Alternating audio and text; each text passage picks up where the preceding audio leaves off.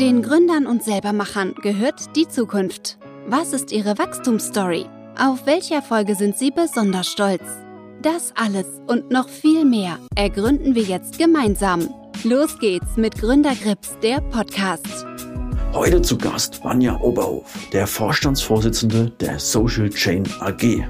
Das Unternehmen ist vielleicht auf Anhieb nicht jedem bekannt, aber vielleicht einige Marken, wie zum Beispiel die Lebensmittelmarke KoRo, die ich regelmäßig nutze. Aber auch die Leute, die hinter dem Unternehmen stehen, sind bekannt. Zum einen halt Georg Kofler als Aufsichtsratsvorsitzender und Ralf Dümmel als Vorstand.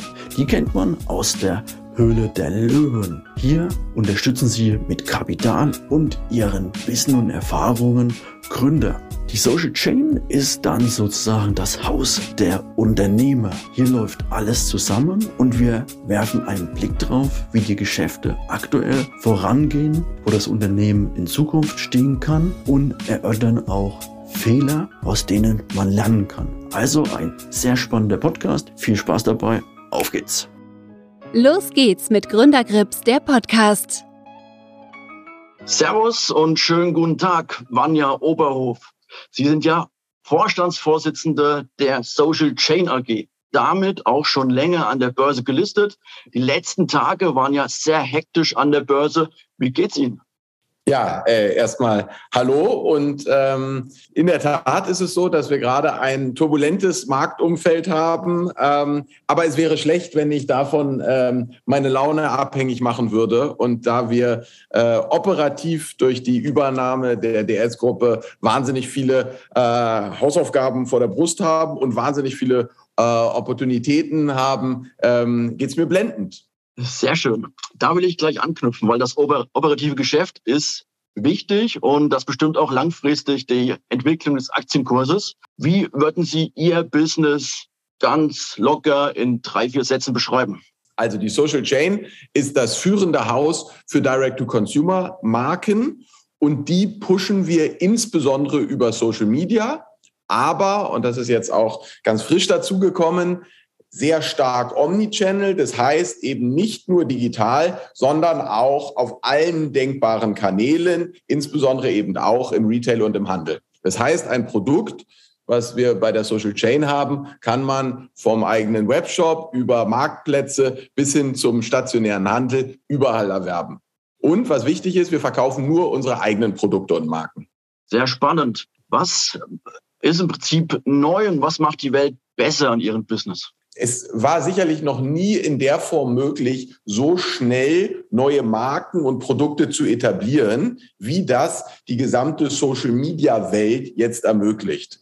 Ein Beispiel, es gab jahrzehntelang überhaupt keine neuen Zahnpasta-Produkte und inzwischen gibt es eben durch Social Media die Möglichkeit, Vertrauen zu schaffen. Bei Zahnpasta brauche ich Vertrauen, weil das muss in meinen Mund, ja. Und ich kann eben ganz neue Produktkategorien relativ schnell besetzen, Marken und Produkte damit einer breiten Masse zugänglich machen. Und dieses Momentum nutzen wir und sagen selbst so ein bisschen, wir wollen das Procter und Gamble oder das Unilever für das Social-Media-Zeitalter werden. Das ist super spannend.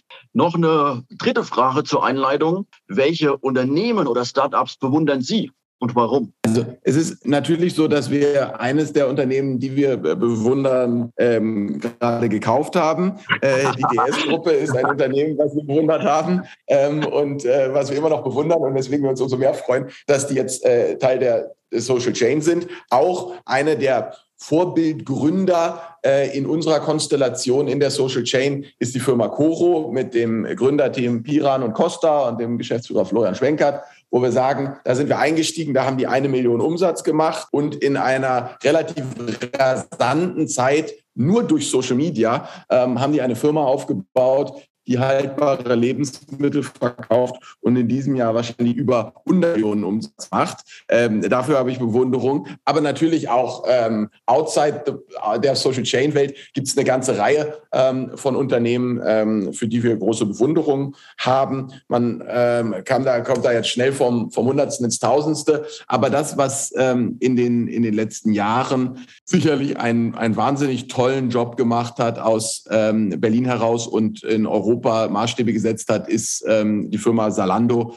ähm, die, für die ich eine hohe Bewunderung habe. Und, und da sieht man aber auch die Geschwindigkeit, mit der sich dann Themen ändern. Jetzt der Angreifer von Zalando, äh, About You, die eben dieses Thema noch mehr auf der Social-Media-Welle äh, reiten, wo sie uns natürlich näher sind. Das ist ein Bereich, in dem wir überhaupt nicht aktiv sind mit Fashion. Ähm, da trauen wir uns nicht ran. Da habe ich hohen Respekt äh, für die, für die Teams von Zalando und äh, About You. Aber die ähm, Nachhaltigkeit und die Fokussiertheit, mit der diese beiden Unternehmen aufgebaut äh, wurden, ähm, da muss ich großen Respekt zollen. Kann ich mir vorstellen. Bleiben wir kurz bei About You. Die gehen ja auch sehr über Influencer-Marketing, nehmen teilweise Influencer auch mehrere Jahre unter Vertrag. Ist das System bei Ihnen ähnlich oder bilden sogar mit Influencern eigene Marken? Also grundsätzlich sozusagen die, die, die gleiche Grundidee ist die, dass es, wie eingangs schon gesagt, ein ganz neues Zeitalter gibt, in dem Influencer generell eine ganz andere Glaubwürdigkeit hinter Produkte bringen und es einer der spannendsten Hebel ist, Produkte bekannt zu machen und Produkte zu verkaufen. Das ist die gleiche Grundidee, die äh, About You und Social Chain in gewisser Weise verbindet, auch wenn die Wege ein bisschen unterschiedlich sind und die Produktkategorien ein bisschen unterschiedlich sind. Aber ja, auch wir machen mitunter Produkte mit Influencern. Noch viel mehr nutzen wir aber Influencer und dabei insbesondere kleinere sogenannte Micro-Influencer mit fünftausend bis vierzigtausend Followern, die Produkte äh, ausprobieren, die Produkte für gut befinden und die, diese Produkte dann in ihrer Followerschaft bewerben, weil sie sagen, hey, das ist genau das Produkt, das ist für mich der beste Grill, ja, und deswegen äh, kann ich nur allen empfehlen, diesen Grill jetzt äh, zu kaufen. Der, der entscheidende Unterschied ist, dass diese Micro-Influencer nochmal eine ganz andere Glaubwürdigkeit haben, weil jemand, der vierzigtausend Follower zum Thema Grillen hat, der hat danach weislich irgendeine Kompetenz, sonst hätte er diese vierzigtausend Follower nicht.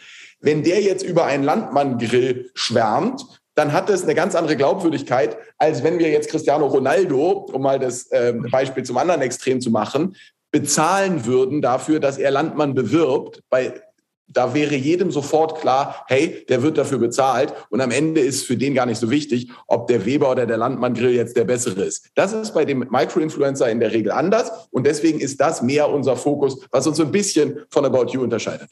Dann bitte holen Sie uns noch mal ab. Wie war denn Ihr Werdegang? Was zeichnet Sie aus? Mein Werdegang war ein ähm, eher unkonventioneller, weil ich schon zu Schulzeiten meine erste eigene Firma gegründet habe, da auch den, die gesamte Klaviatur von ähm, Erfahrungen äh, sammeln durfte oder sammeln musste, von ähm, frühen Erfolgen zu auch substanziellen ähm, Misserfolgen. Und im Jahr zweitausendsechzehn, Ende zweitausendsechzehn, die Lumaland A G gegründet habe, mit der ich profitable, kleine, schnell wachsende E-Commerce Direct-to-Consumer-Brands gekauft habe. Dann im Jahr zweitausendneunzehn mich mit dem Georg Kofler und der Social Chain Group A G äh, zusammengetan habe, um diese beiden Welten noch besser zu verbinden. Wir waren die Direct-to-Consumer E-Commerce-Truppe. Kofler hatte die spannendsten Social-Media-Unternehmen äh, und, und Social-Media-Strukturen ähm, ähm, gekauft und sich daran beteiligt. Und wir haben beide gespürt, diese Welten wachsen noch mehr zueinander.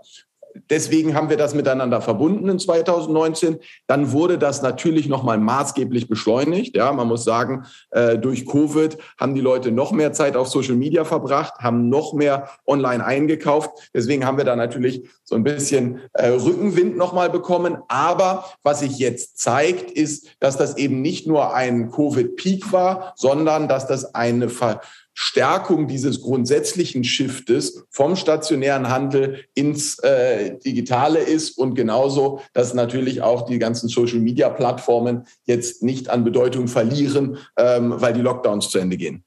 Das sehe ich genauso. Dass man im Prinzip, dass es ein langfristiger Trend ist, der jetzt beschleunigt wurde und gerade auch ähm, durch Influencer-Marketing halt auch teilweise kleinere Stückzahlen auch profitabel abgesetzt werden kann oder können. Ich glaube, das ist schon sehr spannend. Was? Darf ich noch eine Sache dazu sagen? Ja. Zum, weil Sie haben vorhin gesagt, was, was machen wir besser? Ähm, also, oder was macht sozusagen das Thema besser? das Spannende an Social Commerce ist, dass es das erste Mal eben keine Einbahnstraße ist. Da sitzt irgendjemand in irgendeinem Meetingraum und überlegt sich, welche Produkte man jetzt noch bräuchte. Sondern Social Commerce lebt eben auch aus dem Dialog. Ja, das ist so, wenn ich einen Influencer nehme und der mit seinen, mit seinen Followern gemeinsam bespricht, wie soll das Produkt jetzt genau aussehen, was sind die Bedürfnisse. Das ist aber eben auch so, wenn wir bei Landmann mit der Landmann-Community, die wir gerade aufbauen, gemeinsam diskutieren, was sind nächste Äh, äh, Entwicklungen, was sind neue Produktideen, ähm, die man da noch einbauen kann. Das heißt, so, das Schöne an Social Commerce ist, dass es eine ganz andere Nachhaltigkeit reinbringt, weil ich sage, ich definiere die Produkte wirklich nach dem Kundennutzen und nicht am Reißbrett, weil sich drei Produktdesigner irgendwas ausdenken. Genau, das sehe ich auch so, dass mehr es auch auf die Kundenbewertungen ankommt. Und ich glaube auch, wenn die vernünftig sind, können auch kleinere Marken sehr profitabel arbeiten. Und die größeren, wie Sie schon meinen, Procter und Gamble, kriegen da ein bisschen Schrecken, weil ja schlussendlich haben die ihre Marke aufgebaut. Eventuell ist das Produkt ja nicht so toll. Und wenn die Bewertungen dann auf den Plattformen nicht so toll sind, dann verlieren die wahrscheinlich auch im direkten Vergleich zu kleineren Marken. Aber was ich dabei spannend finde: Influencer-Marketing ist ein wichtiges Thema, aber eigentlich sind sie ja nicht unbedingt abhängig davon. Das heißt, es ist für die Neukundengewinnung wichtig, aber ähm, die meisten Verkäufe finden ja auf ihren eigenen Plattformen statt, so wie ich das vernommen habe, oder? Ja, für uns ist es ganz wichtig, dass wir die direkte Kundenbeziehung haben und dass die Mehrheit unserer Umsätze immer auf unseren eigenen Online-Shops stattfindet. Wenngleich, das kann natürlich auch sein, dass der Influencer seine Follower auf unseren eigenen Online-Shop weiterleitet. Also im Prinzip ist, der, ist das Influencer-Marketing, wenn man es mal so nennen will, ähm, auch nur ein weiterer Kanal, über den glaubwürdig zu einem Produktthema ähm, Awareness erzeugt wird, die dann in der Mehrheit, wie Sie es genau richtig gesagt haben, über unsere eigenen äh, Online-Shops abgewickelt wird. Und wie bedeutend ist Amazon? Naja, also ich bin ein großer ähm, Freund von Amazon, weil ich sage, die, die machen ein, ein tolles, äh, eine tolle Weiterentwicklung. Es gibt kaum eine... Ähm, kaum eine Art und Weise, wie ich so komfortabel, so schnell, äh, so umfassend ähm, mich produktseitig informieren und dann auch kaufen kann. Wir wollten nur nie zu sehr in diese Abhängigkeit kommen und deswegen sind wir mit fast allen Produkten auch auf Amazon vertreten ähm, und wir machen irgendwas in der Größenordnung ein bisschen mehr als fünfundzwanzig Prozent unserer, unserer äh, Online-Umsätze bei Amazon. Ich glaube, das ist gesund. Ich glaube, das sollte auch so bleiben. Ähm, aber für uns ist eben der, die ganz klare Fokussierung, dass wir bei einer Mehrheit auf unseren eigenen Webshops unterwegs sind. Dann kommen wir nochmal zurück zur Integration der D S-Gruppe. Landmann ist ja eine große Marke, wo ich mir wirklich vorstellen kann, dass man leidenschaftlich es verkaufen kann über Mini-Influencer. Aber die Frage ist, wie, wie ist es mit den anderen Produkten? Das sind teilweise auch viele Produkte wahrscheinlich dabei, die man nicht so emotional aufladen kann, oder? Naja, das ist ganz spannend. Also das, was uns so an, an der D S-Gruppe fasziniert hat von Anfang an und was mich jetzt im täglichen Doing noch mehr fasziniert, ist, dass die Produktwelt der D S-Gruppe schon ziemlich zu der Social-Media-Welt passt. Man darf nicht vergessen, dass bei der D S-Gruppe ähm, auch im Teleshopping ja durchaus erhebliche Umsätze erzielt wurden. Und Teleshopping und Social Media hat eine gewisse Parallelität. Und zwar brauche ich jeweils irgendwas, worüber Leute reden, was es irgendwie besonders macht, was, ein, was eine Besonderheit hat, weswegen jemand, der vorm Fernseher sitzt, sagt, oh hoppla, dieses Produkt wäre jetzt wirklich eine Bereicherung. So, und das ist eine ganz ähnliche Logik zu, zur Social-Media-Welt. Wenn ich da nur sage, ich habe jetzt hier ein Klopapier, was ein bisschen weicher ist oder andere Commodity-Produkte, dann ist Social Media wahrscheinlich nicht der ideale Weg, das zu vermarkten. Sobald ich aber Themen habe und die Markenwelt bei D S ist ja noch deutlich weiter. Mit Beam hat man den Weltmarktführer für ähm, Samovare, also für alles, was Tee- und Kaffeeprodukte angeht. Und das ist natürlich ein riesen wachsender Markt, den ich auch über Social wahnsinnig gut bespielen kann, wenn ich sage, okay, ich habe jetzt hier meine, äh, meinen Tee äh, Set, was ich nach meinem Yoga nutze, da, da, da, da, da. Also da kann ich sozusagen ganze Geschichten wieder draus bauen. Mit Nachtwerk ist die ganze Küchenwelt eine ähm, große, die bei der äh, D S-Gruppe gut aufgestellt schon jetzt ist. Und Food ist ja eines unserer oder das bei uns am schnellsten wachsende Vertical. Ich habe gerade schon von KoRo gesprochen. Von daher ist es schon so, dass wir sagen, eine Firma zu finden, die profitabel in der Umsatzgröße, also sehr profitabel in der Umsatzgröße ähm, unterwegs ist und ein Produktportfolio hat, was so einen hohen Match hat zur, zu dem, was wir über Social Media pushen können, das ist ein Glücksfall gewesen. Lassen Sie uns nochmal die Wertschöpfungskette beleuchten, weil da kann ich mir vorstellen, gibt es auch einiges an Kompetenz, was die D S-Gruppe mitgebracht hat. Hilft es sozusagen dann, Lieferengpässe zu vermeiden, bessere Konditionen zu bekommen bei den Lieferanten? Ist da schon mal spürbar? Total. Also jetzt muss man sagen, es wäre gelogen, wenn ich sage, Lieferengpässe gehen komplett an uns vorbei. Aber es ist natürlich so, wenn eine Firma über achtundvierzig Jahre gewachsene Verbindungen hat, entsprechende Professionalisierung und von Jahr zu Jahr diese Prozesse nochmal sich anguckt und wieder ähm, verbessert, verglichen mit einem, äh, einer Unternehmung, wo die älteste Unternehmung zehn Jahre alt ist oder zwölf Jahre alt ist und die jüngste zwei Jahre, ähm, dann habe ich da natürlich schon nochmal ein ganz anderes gewachsene Struktur und ein ganz anderes gewachsenes Fundament, auf das wir natürlich aufsatteln. Und das hilft uns jetzt mit Containerpreisen, weil die eben bei D S schon fürs ganze nächste Jahr ähm, äh, durchgebucht sind und man deswegen da diese Volatilität nicht so mitnimmt. Das hilft uns massiv, genau wie Sie es gesagt haben, im Einkauf. Ähm, da fangen wir ja jetzt gerade erst an, diese ganzen Synergien zu erarbeiten. Ich meine, wir haben am ersten Dezember ähm, offiziell den Deal geclosed.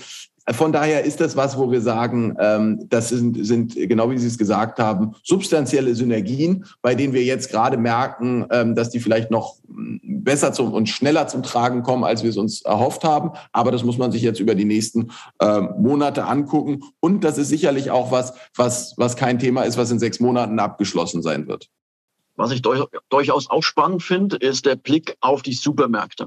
Sie haben im Prinzip in der Vision, dass digital first, also es geht im Prinzip darum, das online zu verkaufen. Aber Sie waren ja vorher auch schon mit KoRo im D M vertreten. Das wird ja jetzt Schritt für Schritt ausgeweitet. Gibt es da schon Feedback von den großen Einzelhändlern? Wie ist dann aktuell die Verhandlung oder Kooperationen? Wie sieht es von der Seite aus? Also das Erste, was wir sehr hautnah erlebt haben ähm, und, und was sich immer mehr beschleunigt, ist, dass es eben nicht mehr dieses Entweder-Oder gibt, online oder offline, sondern dass es immer mehr zusammenwächst. Ja, als wir am Anfang mit KoRo zu Rewe und D M wollten, haben die uns den Vogel gezeigt. Ähm, später drehte es sich um und, und äh, große Retailer kamen auf uns zu und wollten KoRo gerne ins Sortiment nehmen, weil sie gesagt haben, hey, da gibt es eine Nachfrage, weil dieses Produkt eine hohe Beliebtheit hat. Ähm, Das ist eine Dynamik, die wir generell spüren und die sogar noch weitergeht, dass es beidseitig voneinander profitiert. Das heißt, seit wir im Handel bei Alnatura, Rewe, D M mit KoRo gelistet sind, steigt unsere Conversion online, weil die Leute eben eine höhere Glaubwürdigkeit der Marke zusprechen, weil sie sie schon mal irgendwo gesehen haben. Aber andersrum bringen wir auch nachweislich mit KoRo, aber ein, ein super Beispiel ist auch unsere Glow Convention, ähm, also mit Social Media driven Produkten oder Events bringen wir auch Leute physisch tatsächlich in den Handel. Und dieses Zusammenspiel ist eins, auf das wir uns riesig freuen und wo auch die Retail-Partner große Lust drauf haben. Und von daher ja, um ganz konkret die Frage zu beantworten, ja, wir haben schon erste größere Millionen-Orders aus dem Handel für das Produktportfolio der Social Chain äh, bekommen und werden diese Konvergenz in den nächsten äh, Monaten sicherlich noch ausbauen. Gibt es da im Prinzip unterschiedliche Strategien, welche Produkte sozusagen der Einzelhandel bekommt und welche Produkte über online angeboten werden? Das mag mitunter mal der Fall sein. Meine feste Überzeugung ist, dass perspektivisch ähm, eine Marke dem Kunden freistellen muss, wo er welche Produkte bekommt. Und genauso wie ich jetzt einen Adidas-Schuh im stationären Handel bekomme, bei fünfzehn Anbietern im Internet oder bei adidas punkt de, stelle ich mir das eben ganz ähnlich auch für einen Großteil unserer Produkte vor. Sehr spannend. Dann lassen wir uns mal auf die Höhle der Löwen zu sprechen kommen. Da läuft jetzt, glaube ich, die, der nächste Dreh bald an. Wie, was kann man da erwarten in Zukunft? Es gibt wieder viele gute Ideen, viele Gründer, die Kapitalbedarf haben. Wie ist da das Vorgehen? Wenn jetzt zum Beispiel äh, Herr Dümmel oder Herr Kofler sagen, jawohl, das ist ein gutes Investment, wir tätigen das. Wie wird das dann integriert in die Social Chain? Gibt es da eine äh, Sachkapitalerhöhung oder wie ist da so das Vorgehen oder die Planung? Also in der Vergangenheit haben ja beide ähm, Gruppen, die Social Chain und die D S-Gruppe, schon eine ganze Reihe von Transaktionen gemacht, wobei man ganz klar sagen muss, die D S-Gruppe viel, viel mehr. Ja, also Ralf Dümmel ist ja der aktivste und auch der beliebteste, aber eben auch der aktivste Löwe, ähm, der bei der Höhle der Löwen weit vorne liegt äh, in der Menge der Deals. Deswegen ist es bei beiden Firmen ziemlich eingeschwungen. Das, was so ein bisschen die Logik dieses Deals ja auch war, ist, dass wir der festen Überzeugung sind, dass das, was wir jetzt anbieten können, eben noch viel mehr ist. Das war ja so ein bisschen die Grundidee, dass so ein paar äh, Gründer gesagt haben, eigentlich hätte ich gerne euch beide, Georg und Ralf, weil dann habe ich the best of both worlds. Dann habe ich denjenigen, der mich schnell vertriebsseitig sehr stark, sehr breit in den Handel und auf weitere Kanäle wie Teleshopping und Ähnliches bringen kann und die Kompetenz äh, über E-Commerce und insbesondere über Social Commerce, die äh, Georg äh, und wir mit der Social Chain mit an den Tisch bringen. Und dass man diese äh, Kombination jetzt aus einer Hand bekommt, ist sicherlich was, was, ähm, so ist zumindest unsere, unsere These, und man wird es dann bei den Ausstrahlungen sehen, die uns wahrscheinlich nochmal weiterhelfen wird, da äh, Gründer von zu überzeugen, dass wir der richtige Partner sind. Und nochmal, das Modell ist relativ eingespielt, wir beteiligen uns, so wie es dann ja eben auch in der Sendung ähm, da stattfindet. Das ist ja jetzt nicht gescriptet, sondern wir beteiligen uns, äh, geben, geben Cash, geben in der Regel auch äh, Working Capital, ähm, damit die Produkte dann entsprechend eben auch aufgebaut und abverkauft werden können. Äh, und daraus sind ja schon eine Reihe durchaus spannender Themen äh, entstanden, sowohl auf Seiten D S als auch auf Seiten Social Chain. Wir hatten ja selber mal den Carsten Kossatz im Interview. Das war auch ein sehr interessantes Gespräch und er hat auch eine sehr interessante Plattform zur Vermietung von Arbeitsplätzen. Ich glaube, das ist auch ähm, eine spannende Plattform, die auch langfristig bei der Veränderung der Arbeitswelt auf fruchtbaren Boden stößt. Kann man oder darf man fragen, ob Sie diese Plattform auch einsetzen bei der Social Chain mit Ihren ganzen Mitarbeitern? Ja, darf man fragen und natürlich ein, äh, ein glückliches Ja. ähm, das macht natürlich Sinn, wenn wir von so einem Thema ähm, überzeugt sind, dass wir uns dann dementsprechend da auch äh, involvieren. Also A, bieten wir jetzt schon die, unsere Räume auch über Independesk an. Ähm, zum Teil nutzen wir es auch für einzelne, äh, für einzelne Beteiligungen, ähm, dass wir äh, über sie quasi Arbeitsplätze nutzen. Also von daher ähm, äh, teile ich die, das posit- die positive Einschätzung über Gründer und Gründung und äh, muss sagen, die sind ja inzwischen auch in kürzester Zeit in über zweihundertfünfzig Städten mit irgendwie zwölfhundert Locations. Ähm, das ist schon beeindruckende, ähm, äh, beeindruckende Karriere, die die aufstellen und äh, vielleicht wird daraus ja ein, ein zweites KoRo. Das wäre schön. Jetzt, wo Sie KoRo wieder ansprechen, also so aus meiner Perspektive macht KoRo ungefähr zehn bis fünfzehn Prozent der Umsätze der Social Chain, ist das richtig? Und konnten Sie sich einigen bei den Verhandlungen hinsichtlich, wie geht es weiter in Zukunft? Wie sind die Verkaufskonditionen? Also, sagen wir mal so, da ich das jetzt schon zweimal so positiv erwähnt habe, äh, spricht es natürlich dafür, dass wir nicht äh, in äh, blutigen Gerichtsstreits uns befinden, sondern hier durchaus amikable Lösungen äh, finden.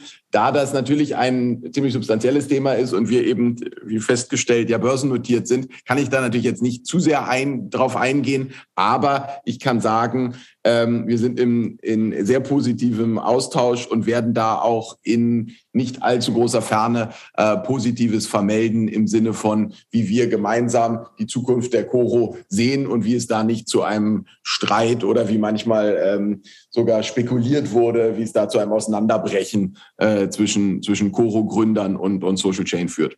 Das freut mich sehr. Ich muss nämlich auch sagen, ich habe jede Menge KoRo-Produkte im Haushalt. oder nutze die täglich, bin wirklich ein sehr zufriedener Kunde. Das höre ich natürlich besonders gerne. Lassen Sie uns mal ein anderes Thema aufmachen und einen Blick auf die Mitbewerber werfen. Gibt es aus Ihrer Sicht direkt vergleichbare Mitbewerber?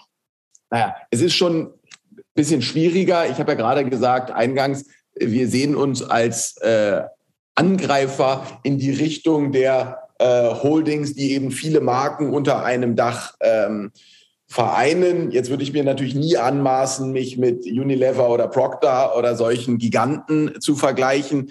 Ich würde sagen, der Der ähnlichste Ansatz war in äh, U K The Hut Group, die ja ein sehr gefeiertes Börsendebüt hatten, die e-commerce-seitig wahnsinnig viel richtig gemacht haben, auch kluge Zukäufe gemacht haben. Die haben sich offensichtlich, das ist zumindest die Einschätzung der Investoren, so ein bisschen vergaloppiert mit dieser Strategie, ähm, so sehr auf ihre Technologie abzustellen und den Rest irgendwie eventuell sogar zu divesten. Deswegen hat da die Aktie so ein bisschen gelitten. Wenn ich mir aber nur das Kernbusiness angucke, dann sind die wahrscheinlich wahrscheinlich die uns am ähnlichsten ähm, stehenden im Sinne von verschiedene Direct-to-Consumer-Brands aufzubauen oder zu kaufen und dann zu skalieren und haben daher auch eine tolle Performance gezeigt. Ähm, ansonsten ist natürlich sozusagen der eine Punkt, der uns von den vorhin zum Beispiel genannten und von mir bewunderten Zalando oder About You komplett differenziert oder auch jetzt im Home and Living Bereich, wo wir ja durchaus auch aktiv sind, von den Westwings oder Home vierundzwanzig differenziert ist. Wir verkaufen nur unsere eigenen Produkte. Das heißt, die, die sagen ja immer alle, wir wollen mehr Eigenmarke, wir mehr Eigenmarke. Wir haben nur Eigenmarke. Das war von Anfang an immer unser, unser Grundansatz, weswegen da der Vergleich so ein bisschen hinkt. Im Fashion-Bereich wäre dann vielleicht am ehesten noch ASOS oder sowas wie Boohoo ähm, anzusehen. Aber nochmal, Fashion unterliegt ganz anderen Äh, Regeln, ganz anderen ähm, Deckungsbeitragsrechnungen und von daher ist es nicht ganz so einfach, da jemanden zu finden, der da so zu dem passt, was wir machen. Das kann ich nachvollziehen. Nochmal kurz zur Hut Group zurück. Da war es ja so, dass es auch ein Riesengebilde, auch teilweise ein bisschen intransparent. Sie konnten nie so richtig zeigen, wer eigentlich die Technologie nutzt, also externe Partner, die auf die Technologie zugreifen, da waren sie sehr intransparent. Was tun Sie, um eine bessere Unternehmenskultur zu leben, um transparenter zu agieren? Also das ist natürlich genau eine der Hauptthemen, die für uns ganz groß für zweitausendzweiundzwanzig stehen und die ehrlicherweise auch dafür sorgen werden, dass unser Aktienkurs vielleicht so ein bisschen von der jetzt ähm, überproportionalen Abstrafung der Gesamtdynamik ähm, sich wieder regeneriert. Weil in der Tat ist es so, dass auch die Social Chain ja ein so schnell gewachsenes Gebilde war und ist, dass auch da natürlich noch nicht die Transparenz vorherrscht, wie wir sie gerne hätten und wie wir sie Stück für Stück jetzt entwickeln. Da war der Schritt zum Prime-Standard natürlich ein ganz maßgeblicher. Wir haben jetzt Quartalsreportings, wir haben jetzt ganz andere Publizitätspflichten. Aber so ein Unternehmen, was so schnell gewachsen ist, Ähm, und was eben auch aus so vielen kleinen, so schnell wachsenden Unternehmen ähm, entstanden ist oder immer noch besteht, da muss man eben erstmal die ganzen Reporting-Strukturen so einziehen, um diese Transparenz äh, nachweisen zu können. Ich glaube, von der Logik ist unser Modell ein einfacheres. Wir sind noch viel mehr jetzt konzentriert, so wie ich es eingangs gesagt habe, aufzuzeigen, wie wir in der Lage sind, ähm, Direct-to-Consumer-Brands schnell zu skalieren. Das sind die Haupt-K P Is, auf die wir uns fokussieren. Das sind die K P Is, die wir auch nach draußen äh, zeigen. Aber da gibt es sicherlich noch Aufholbedarf, der daraus resultiert, dass wir natürlich jetzt nicht nur dieses Uplisting und die damit verbundenen Themen ähm, für die Social Chain gemacht haben, sondern mit der D S-Gruppe ja ein gleich großen Player im Grunde genommen jetzt noch, noch übernommen haben, der eben achtundvierzig Jahre ähm, Ein, ein Familienunternehmen war äh, und der natürlich auch Stand heute nicht auf Knopfdruck sofort nach börsennotierten Reporting-Strukturen funktioniert, wenngleich man sagen muss, die haben ein, ein wahnsinnig aufgeräumtes Reporting, aber eben bisher in H G B und noch nicht in der I F R S-Welt unterwegs und so weiter und so fort. Ähm, und ich glaube aber, dass das eines der großen Themen für zweitausendzweiundzwanzig äh, sein wird und ähm, das dann mit Sicherheit auch äh, vom Kapitalmarkt kotiert werden wird. Davon gehe ich auch aus. Natürlich bei diesem schnellen Wachstum ist es auch schwer, ein bisschen diese Unternehmenskultur beizubehalten und gute Mitarbeiter zu gewinnen. Was tun Sie, um gute Mitarbeiter zu gewinnen und die bestehenden Mitarbeiter sozusagen auch mit der D N A zu infizieren? Also, wir verstehen uns tatsächlich, und das ist keine Worthülse, als Haus der Unternehmer. Das heißt, innerhalb der Social Chain A G gibt es wahrscheinlich mehr Unternehmerpersönlichkeiten als in fast allen Unternehmen unserer Größenordnung, die dann eben irgendwann bei eintausendvierhundert Mitarbeitern Konzernstrukturen einfügen und äh, eben von einem, von einem Start-up, das wir beileibe nun nicht mehr sind, in eine Konzernlogik um äh, switchen. Bei uns ist es ein bisschen anders. Ich habe es gerade schon gesagt. Ich habe die KoRo-Gründer genannt. Wir sind, ähm, wir haben eine Unternehmerpersönlichkeit, die Urbanara führt. Wir haben Unternehmerpersönlichkeiten, die die eigenen Marken führen. Das heißt, unsere Logik ist dann eine, eine bisschen andere.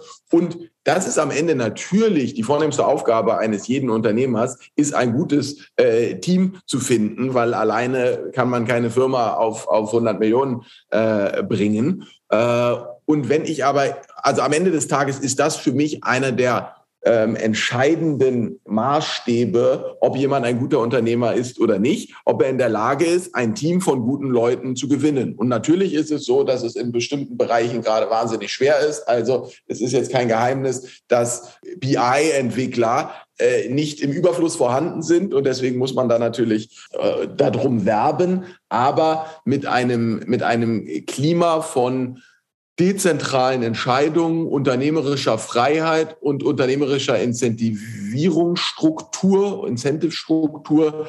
Das ist so ein bisschen unser, unser Rezept, mit dem wir uns ganz wohlfühlen. Und das ist eben auch eine der maßgeblichen Argumentationen, warum für uns diese Börsennotierung so eine re- relevante Bedeutung hat, weil ich natürlich ganz anders eine Incentive-Struktur schaffe, wenn ich sage, jeder hat das gleiche Ziel und jeder partizipiert da genauso von oder wird auch sozusagen mit drunter leiden, wenn sich Kapitalmärkte in ihrer Volatilität mal so bewegen, wie sie sich gerade bewegen. Aber es sorgt natürlich schon dafür, dass alle fühlen, sie sitzen im gleichen Boot. Das stimmt.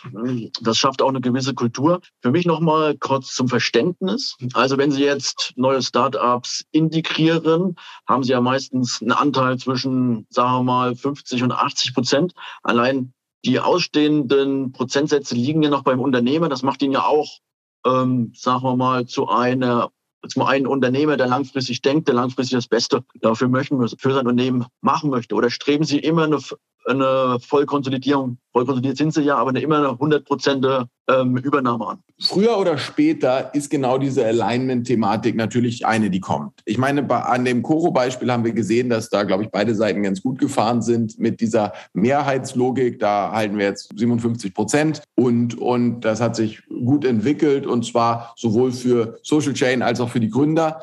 Gleichwohl ist es natürlich von der, von der Gesamtlogik so, dass wir sagen, früher oder später wollen wir das hundertprozentige Alignment haben und das geht äh, am Ende des Tages am besten über hundert Prozent der Geschäftsanteile, wenngleich wir schon eine Sympathie dafür haben, dass man sagt, man hat noch eine Zeit, wo, wo der Gründer entsprechendes Equity an seinem Laden hat, die swappt er dann in Aktien der Social Chain. Je größer ich werde, desto mehr habe ich natürlich auch Einfluss auf den Gesamterfolg der, der Social Chain A G. Ähm, und deswegen ein Laden wie Clasen Bio, die beiden Unternehmer hinter Clasen Bio äh, sind durchaus substanzielle Aktionäre der Social Chain. Uns gehört hundert Prozent der Social Chain. Ein Laden wie Clasen wird dieses Jahr, naja, also auf jeden Fall mal mehr als achtzig Millionen Umsatz machen, vielleicht eher in die Richtung hundert Millionen Umsatz. Das ist natürlich schon ein entscheidender Bestandteil, so dass man da ja schon spürt, wie die auch merken, dass gute Arbeit für sie sich dann eben auch relativ schnell auf ihrem Depot auszahlt, ähm, wenn die Aktie da entsprechend reagiert. Das ist sehr schön. Dann lassen Sie uns mal einen Blick in die Zukunft werfen. Wo kann die Social Chain in fünf bis zehn Jahren stehen? Was ist da die Zielsetzung? Thematik für mich ist, dass wir eigentlich gerade ganz am Anfang dieser Social Commerce Welle erst stehen. Wenn ich mir angucke, was in Asien los ist, dann sind die den Amerikanern drei bis fünf Jahre voraus. Ich war vor ein paar Wochen in, äh, an der Westküste und ähm, da hat mir jemand von Instagram selbst gesagt, während des Weibo, also des Pendant aus Asien, schon wie eine Shopping Mall aufgebaut ist, ist Instagram eher noch Reality T V. Ja? Ähm, ja. Das heißt, die Dynamik, die beim Social Commerce herrscht, ist da schon eine ganz andere und die kommt erst nach Amerika und dann kommt sie eben auch nach Europa. Und da vorne dabei zu sein, ist das, was ich wahnsinnig faszinierend und was ich wahnsinnig spannend finde. Da aber eben nicht eindimensional äh, dabei zu sein, sondern dabei den Handel, und man muss sich nur die Zahlen angucken, dann ist eben im stationären Handel, das ist ja kein totes Geschäft, sondern da wird eben noch ein Großteil der Umsätze gemacht. Ja? Und ich glaube auch, dass es noch in fünf und zehn Jahren äh, D M geben wird, wo die Leute physisch hingehen. Ähm, und diese diese Ähm, Breite jetzt abzubilden äh, und da maßgeblich dabei zu sein und das nicht nur in Europa, sondern auch ziemlich aktiv in Amerika. Das ist so ein bisschen meine große Faszination. Und gleichzeitig muss ich sagen, dieser Markt ist so wahnsinnig schnelllebig und hat eine so hohe Innovationskraft und Geschwindigkeit, dass ich mir jetzt nicht zutrauen würde zu sagen, äh, wo steht äh, Social Commerce in zehn Jahren und damit auch, wo steht die Social Chain da. Ich glaube nur, wir sind in einer wahnsinnig guten Ausgangsposition, weil wir jetzt schon relativ weit vorne sind und wir werden uns jeden und fragen uns jeden Tag, nicht werden, sondern wir fragen uns tatsächlich jeden Tag, was ist das Nächste, was könnte die nächste Disruption sein und wie können wir, wie können wir dabei sein? Und wir haben es ja schon angekündigt, Amerika ist da ein ganz entscheidender Markt für uns. Wir sind auf der Media- und Social-Media-Seite schon sehr weit in Amerika. Das Commerce ist da noch, sagen wir mal, unterrepräsentiert aus Social-Chain-Sicht. Und daran werden wir arbeiten. Und das wird auch eines der Kernthemen für zwanzig zweiundzwanzig. Finde ich ganz spannend. Also aus Schlagzeilen konnte ich entnehmen, dass auch eine Zielsetzung ist, eine Milliarde Umsatz und in den DAX aufsteigen, oder hat das die Presse da falsch interpretiert? Ich habe das äh, ehrlicherweise gesagt, wenn wir, wenn ich nach Frankfurt an die Börse gehe, dann habe ich natürlich das als Perspektivziel. Ich sage ja nicht, ich möchte sozusagen ewig in der, in der ersten Bundesliga spielen, sondern wenn ich in der ersten Bundesliga bin, will ich irgendwann auch äh, in die Champions League oder Deutscher Meister werden. Und dass das möglich ist, haben ja tolle Unternehmen. Wir sprachen vorhin von Zalando, aber man kann auch Delivery Hero oder ähm, HelloFresh nennen, äh, haben das ja bewiesen, dass das durchaus möglich ist. Das muss man aber gut einordnen. Ich habe gesagt, das sage ich aus einem hohen Respekt für alle DAX-Unternehmen. Äh, da sind wir noch lange nicht. Wir sind noch lange kein DAX-Unternehmen, aber ich bin jetzt fünfunddreißig Jahre alt. Äh, wir sind in einem Markt, der definitiv we- wächst. Und äh, wenn ich mir jetzt sagen würde, ich möchte äh, da nie hin, dann würde ich wahrscheinlich irgendwas falsch machen. Und von daher bleibt das als Ziel, aber ist natürlich sozusagen aus dem Zusammenhang gerissen, ähm, wenn ich sage, Social Chain geht bald in den DAX. Da sind wir eben noch nicht, sondern da arbeiten wir fleißig dran, dass das irgendwann, vielleicht in zehn Jahren, vielleicht auch früher, ähm, äh, der Fall sein wird. Und, ähm, und auf dem Weg dahin ist natürlich klar, ich meine, wir sind ein Wachstumsunternehmen. Wir sind die letzten Jahre mit einer extrem hohen Geschwindigkeit gewachsen, und zwar in der Kombination, dass wir organisch äh, mehr als dreißig, eher vierzig, fünfzig Prozent Wachstum hatten und das noch beschleunigt wurde durch Zukäufe wie jetzt die große Transaktion mit der D S-Gruppe. Das ist unsere D N A, das wird auch weiterhin unsere D N A sein und deswegen werden wir früher oder später auch die Umsatzmilliarde knacken. Ähm, aber auch da, äh, das war natürlich jetzt schon ein, ein riesen, riesen Schritt, diese Transaktion. Jetzt müssen wir die mal verdauen. Ich habe gerade schon gesagt, in Amerika wird sicherlich auch noch was dazukommen. Und dann ähm, gucken wir, wann die Umsatzmilliarde bei der Social Chain dann auch tatsächlich fällt. Ich bin da sehr gespannt. Ähm, an sich, die Social Chain, wie sie mal gestaltet ist, war ja eine Marketingagentur, die es ja eigentlich auch noch gibt und die auch noch für andere Partner arbeitet. Wie viel Einfluss hat das noch auf den zukünftigen Erfolg oder wie ist da aktuell das Vorgehen? Ja, das ist eine sehr berechtigte Frage und der Erfolg nimmt natürlich immer mehr ab auf den Gesamterfolg der, der Gruppe. Das, was für uns eines der großen Assets ist, dass wir über unser Agenturgeschäft immer am Puls der Zeit sind. Man gewinnt nicht solche Accounts wie äh, Zalando, N sechsundzwanzig, um Deutsche zu nennen, aber eben auch Nike und, und äh, Boohoo und Amazon und Uber Eats und Beats, wenn man nicht wirklich an der Vorfront dessen ist, was, was, was abgeht, weil da gibt es genug Agenturen, die sozusagen da mit uns im Pitch sind und wir diese Accounts nur deswegen gewinnen. TikTok als Beispiel, ich meine, es ist eine Social-Media-Plattform und die ähm, appointen uns als ihre äh, Global-Social-Media-Agentur. So, von daher, auf der einen Seite sorgt es dafür, dass wir am Puls der Zeit sind, auf, dem, auf der anderen Seite sorgt es eben auch dafür, und das war vor allem in der Vergangenheit wichtig, dass wir mit größeren Budgets verstehen können, was sind die Trends. Ja? Meine Hauptthese oder mein Hauptargument war immer, Beats alleine hat ein größeres Social-Media-Budget als alle unsere Marken kombiniert, was Sinn macht, weil die halt auch zehnmal mehr Umsatz machen als alle unsere Marken kombiniert. Ja? Nur, ich sag mal sozusagen, und diese Learnings dann zu nutzen und zu sehen, welche ähm, Kampagnen funktionieren, welche funktionieren nicht so gut und das zu transformieren auf das eigene Geschäft, war im Prinzip das, was uns in den letzten Jahren noch maßgeblich äh, geholfen hat. Das nimmt natürlich immer mehr ab, weil wir natürlich, unsere Budgets steigen mit unserem äh, wachsenden Umsatz, aber noch mal gerade äh, zwingt uns das nach wie vor immer am, am Puls der Zeit zu sein. Und deswegen bin ich ein großer Fan dieses, dieses Agenturgeschäftes. Und wir werden niemals so weit vorne aufgestellt, was das Verständnis von Social Commerce angelangt, äh, angeht, wenn wir nicht dieses reine Social-Media-Agenturgeschäft gehabt hätten. Sehr spannend. Was auch, glaube ich, noch ein Blick wert ist, wie steuern Sie Unternehmen? Welche Kennziffern sind da besonders wichtig? Ja, ich meine, das ist natürlich sozusagen, das erklärt sich so ein bisschen aus diesen Bereichen. Wir haben gerade über das Agenturgeschäft gesprochen. Da geht es natürlich genau über die Profitabilität des Geschäftes. Ähm, da geht es über die Kundenretention. Ja, wie viele Kunden bleiben äh, dabei? Wie lange bleiben sie dabei? Ähm, und dann geht es über, über Neugeschäft. Und im E-Commerce-Bereich ist es, glaube ich, noch nachvollziehbarer. Äh, da geht es in der Kombination aus Gross Margin, aus ähm, Customer Acquisition Costs und auch aus äh, Customer Retention.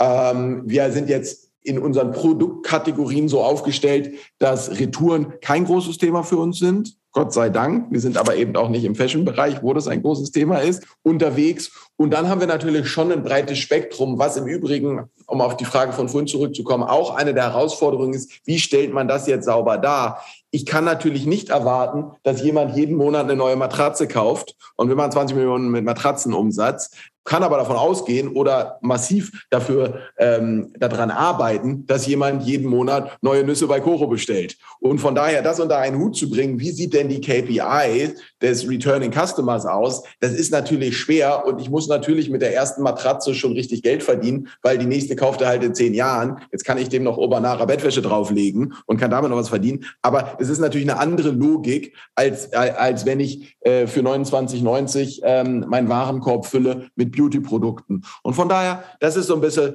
ähm, die Herausforderung, aber ich glaube, die, die K P I-Steuerung ähm, ist das, was, ähm, was natürlich den Erfolg des Unternehmens ausmacht, weil wenn ich nicht ganz präzise meine Zahlen habe und wenn ich jetzt sozusagen tiefer gehe auf die Unternehmer, die steuern natürlich auch nach Verweildauer auf der Website, nach, nach Click-Through-Rates, also all den Themen, mit den, nach denen ich sogar steuere.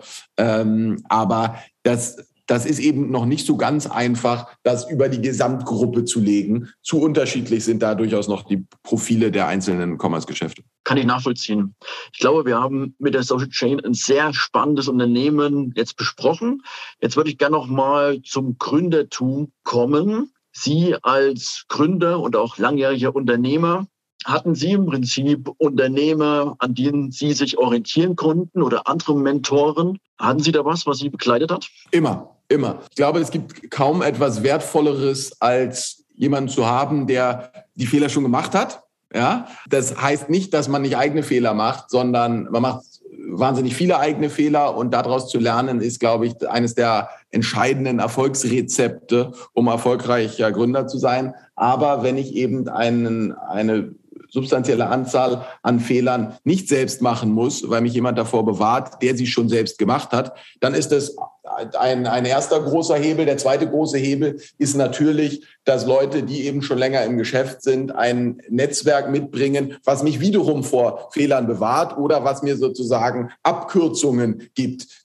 Das beste Beispiel sind unsere beiden Löwen bei uns in der, in der Social Chain. Wenn ich jetzt ein Produkt auf den Markt bringen würde, und versuche, das bei äh, Netto äh, oder Obi zu listen, dann dauert es, wenn es überhaupt je möglich wird. Das ist natürlich was anderes, wenn ein Ralf Dümmel den, das Telefon in die Hand nimmt und da anrufen kann bei Leuten, mit denen er seit zwanzig Jahren Geschäfte macht, die ihm blind vertrauen. Also da hat natürlich dieser Netzwerkeffekt eine ganz offensichtliche ähm, Komponente und auch wenn ich mit einem Georg Kofler jemanden als Aufsichtsratschef habe, der eben schon zweimal an der Börse notiert war, der sagt, das sind die Themen, auf die man besonders Wert legen muss, weil das ist das, was der Kapitalmarkt erwartet, dann hilft mir das natürlich massiv, verglichen dazu, dass ich als Rookie äh, einfach reinrenne und alle Fehler selbst mache. Fehler ist ein gutes Stichwort.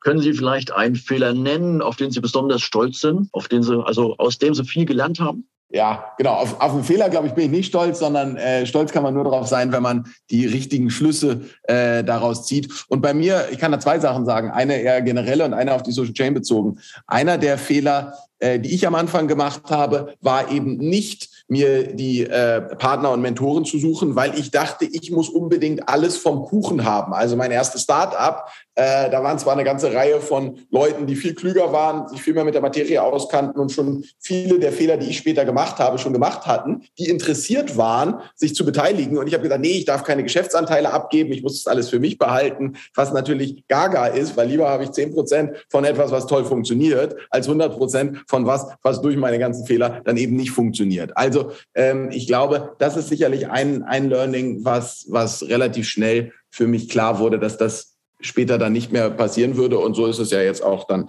mit der, mit der Social Chain gekommen.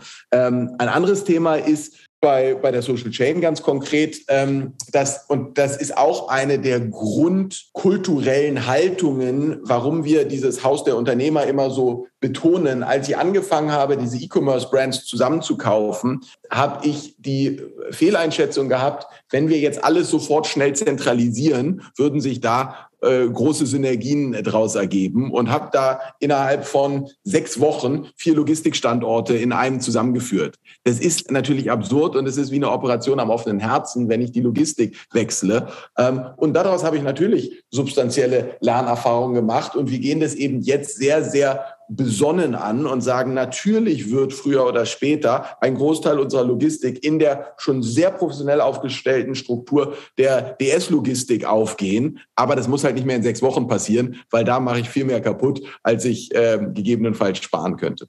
Das kann ich nachvollziehen. Ich fand es super spannend, gerade der erste Punkt, auch am Anfang, die Idee vielleicht teilen mit anderen Partnern, und wenn die was dazu beitragen können oder unterstützen können, gerne auch Anteile geben. Ist denn das Haus der Unternehmer, die Social Chain Group, im Prinzip bereit, auch, ähm, sagen wir mal, wenn ein Gründer auf Sie zukommt, den anzuhören? Kommen Gründer auf Sie zu regelmäßig? Wie ist da aktuell das Vorgehen, oder geht es nur über die Höhle, Höhle der Löwen? Nein, die Höhle der Löwen ist natürlich eine der spannenden Zugänge für uns, äh, was, was äh, Gründer angeht. Aber ähm, wir, wir bekommen aus allen möglichen Richtungen äh, neue Ideen und schätzen das sehr, weil nochmal, davon leben wir. Und äh, das ist das, was, was uns wahnsinnige Freude macht, zu sehen, welche Produkte, welche Ideen können wir noch weiter äh, helfen zu skalieren. Und äh, von daher äh, kann sich jeder jederzeit gerne an, an uns wenden. Ähm, man muss dazu sagen, wir bekommen natürlich auch und insbesondere durch die Prominenz unserer Höhle der Löwen-Investoren Georg äh, und Ralf da eine ganze Menge von Anfragen. Von daher kann es manchmal ein paar Tage dauern, bis wir da verstanden haben, was das Produkt oder die Idee ist. Wir müssen natürlich auch viel Nein sagen, weil unsere Kapazität begrenzt sind.